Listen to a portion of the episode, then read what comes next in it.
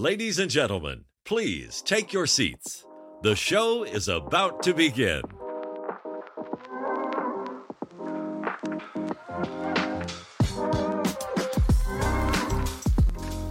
Hello and welcome everyone to You, Me, and the Stars, your in depth astrology podcast. And I am your host, Angie. I am a Western tropical astrologer who practices using primarily the Placidus house system, and my specialty is relationship compatibility. I have been practicing professionally and giving readings for a little over five years now, but I have been studying astrology for at least 15 years, but I think I've lost count somewhere in there. Um, I feel like astrology could be very overwhelming at first. When I was first learning astrology, I had to dip my toe into the knowledge pool, learn a little bit, and then pull back out for a little while. I could only learn about astrology in small doses, or it was just all too much to understand. Eventually, once I got used to the water, so to speak, and I knew what the glyphs meant, those little images that represent each planet or point, I could stay in the astrology pool a little longer and a little longer until it wasn't overwhelming to just hang out in the pool all day. So, if you've just started out learning astrology and you're feeling intimidated, that is totally normal. There is so much to learn about astrology. It is like a black hole of knowledge. Some of you might be here because of TikTok, and if you are, welcome. The last year and a half, I've been putting out a lot of astrology content on TikTok, and I recently decided to diversify by doing this podcast and YouTube. Honestly, because I feel like I can see the writing on the wall with TikTok right now, and I did use astrology there. Between the rising political tensions between different countries in the world, like Israel, China, the US, and the possibility of a TikTok ban in the US being stronger than it's ever been, at least in my opinion. Not to mention the fact that it seems like TikTok has all of a sudden become like a Walmart with every other video being some kind of ad. And I think that TikTok has slowed down the traffic I was getting on my videos in order to pressure me into buying these things called promote coupons. Basically, TikTok wants you to pay them to push your videos, otherwise, they will hold your views and exposure hostage. And I'm just not really into that. So, here we are. Um, funny thing is, back when COVID first happened, I actually started a podcast back then. I had my now husband record different sound bites and I mixed the intros to the different segments.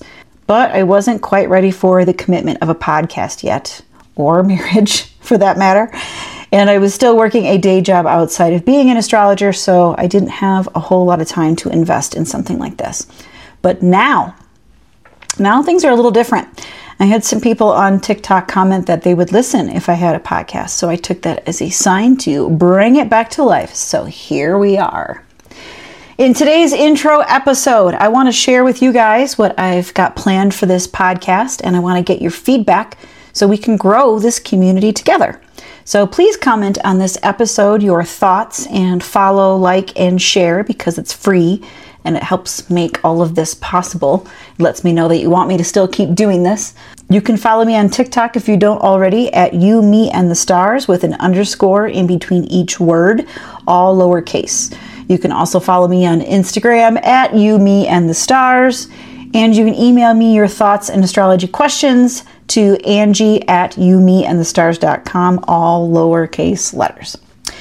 Now, now that we got all of that out of the way, I want to share with you guys some of the things that we're going to be doing here. There are so many interesting ways to use astrology, and I want to explore as much as we can together.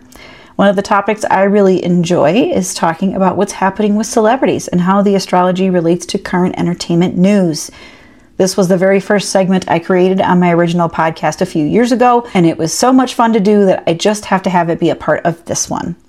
Star News is where we will be discussing what's happening in the news and how the past, present, and future astrological transits can give us insight into where we've been, where we are, and where we are headed. To give you a taste, a little teaser, if you will, here is this week's premiere of Star News. Now it's time for this week's edition of Star News, your first metaphysical resource for hot topics and, well, whatever the hell else we feel like talking about. Welcome to the first edition of Star News, your first metaphysical and pop culture resource. And today we are going to take a look at some big names in the news and how the astrology correlates with what's going on, as well as what we might expect coming up in the future. First up on the docket, Megan Fox recently came out with a poetry book called Pretty Boys Are Poisonous, in which she got real personal, including talking about the loss of a pregnancy she suffered with her fiance, MGK. What I love about Megan Fox releasing this book is she has her North Node in the third house, which is the house of writing, speaking, teaching, and just expressing what's on your mind and in your heart.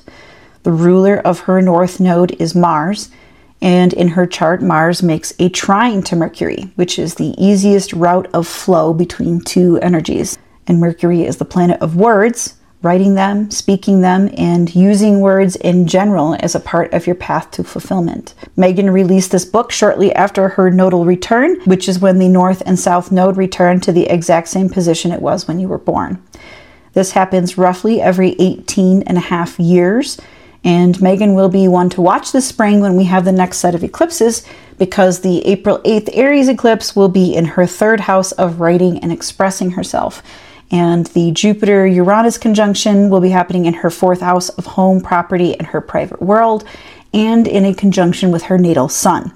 This could mean disruptive yet potentially beneficial events happening in her home, family, with real estate, and or the men closest to her as the sun can represent the men in our lives.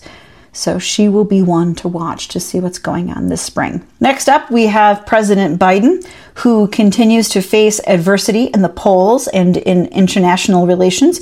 And since I haven't looked at his chart in a while, I thought we could touch on a few things. I talk about Trump's astrology a lot, just because I personally find it all to be really fascinating. But I'm not as, you know, intrigued by Biden as much. It's not because I favor either. As a matter of fact, I don't support either on a political level. It's just that Trump is the screaming baby, so it's easier to pay attention to him. President Biden currently has his Saturn conjunct his South Node, and this one can be hard on your health, especially your teeth, skin, and bones.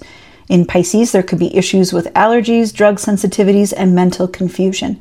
Saturn will be hanging near his south node placement through mid January of 2024. My biggest concern as far as his health right now is what's happening in the spring.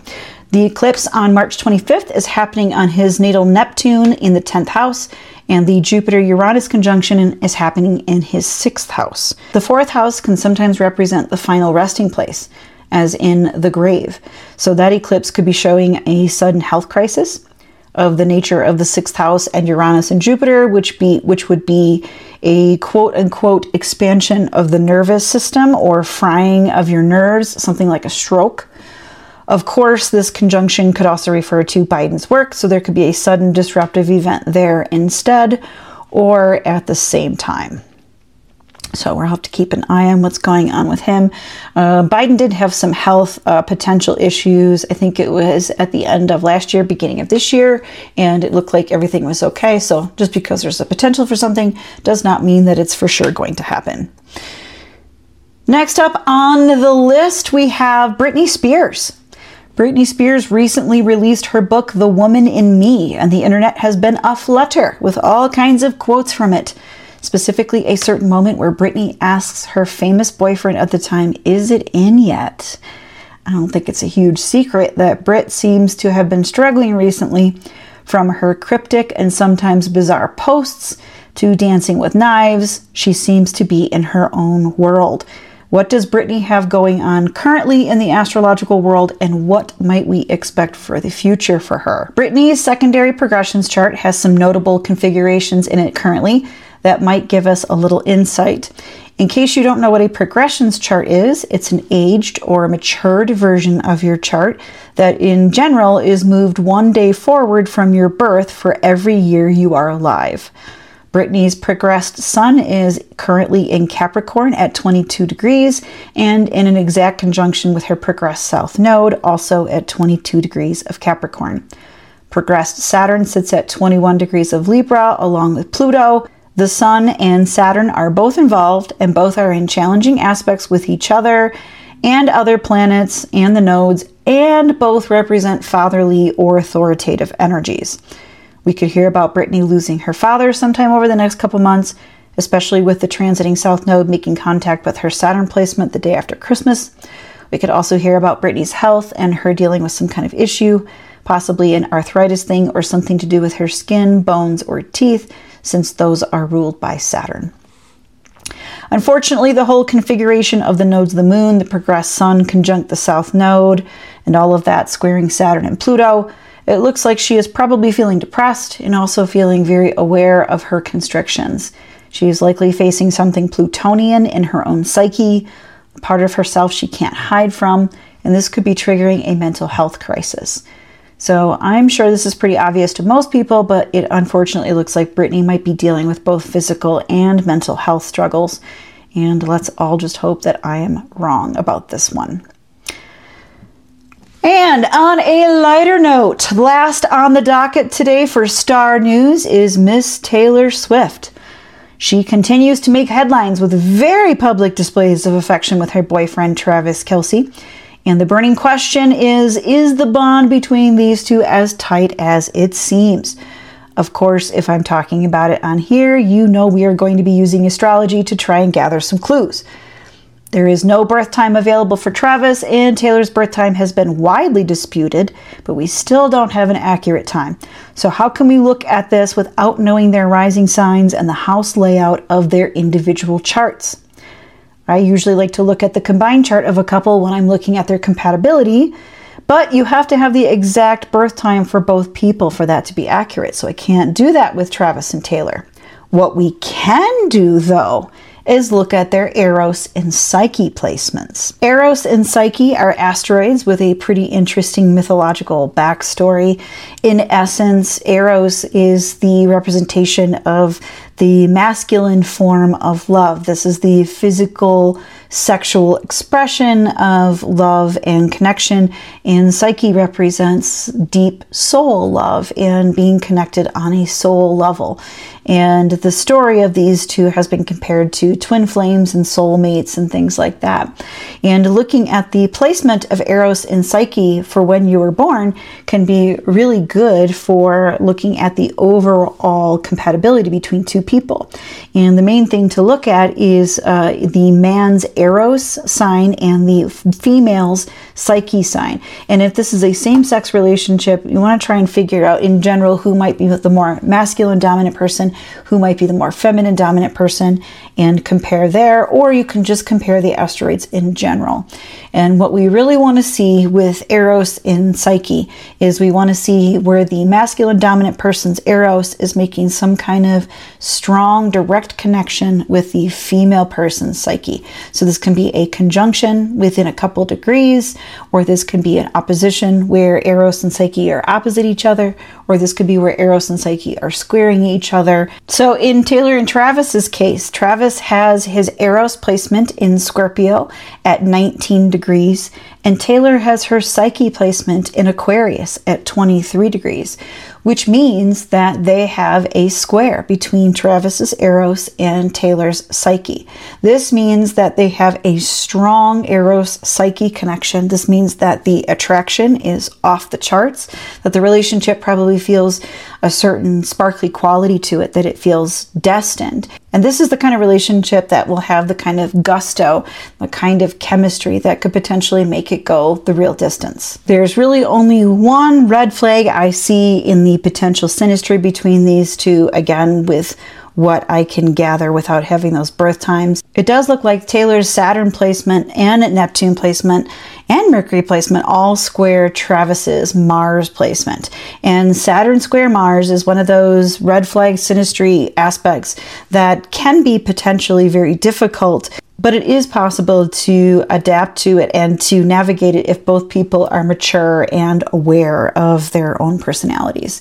So I guess we will wait and see how that plays out. So that'll do it for this week's episode of Star News. Coming up next, we're going to touch on the main event with this week's astrology weather. So, this week, the main event in the sky is we have a Sun Mars conjunction in Scorpio opposite Uranus retrograde and squaring Saturn in Pisces. The Sun Mars conjunction will be exact on November 17th, about 10:30 p.m. Mountain Time. And Sun and Mars will stay together in their fiery embrace um, between 24 and 28 degrees for a couple of days. Then the Sun will start to overtake Mars as they both approach that square to Pluto in Capricorn at 28 degrees. And wowee, that is a lot of masculine energy and that is a lot of ego.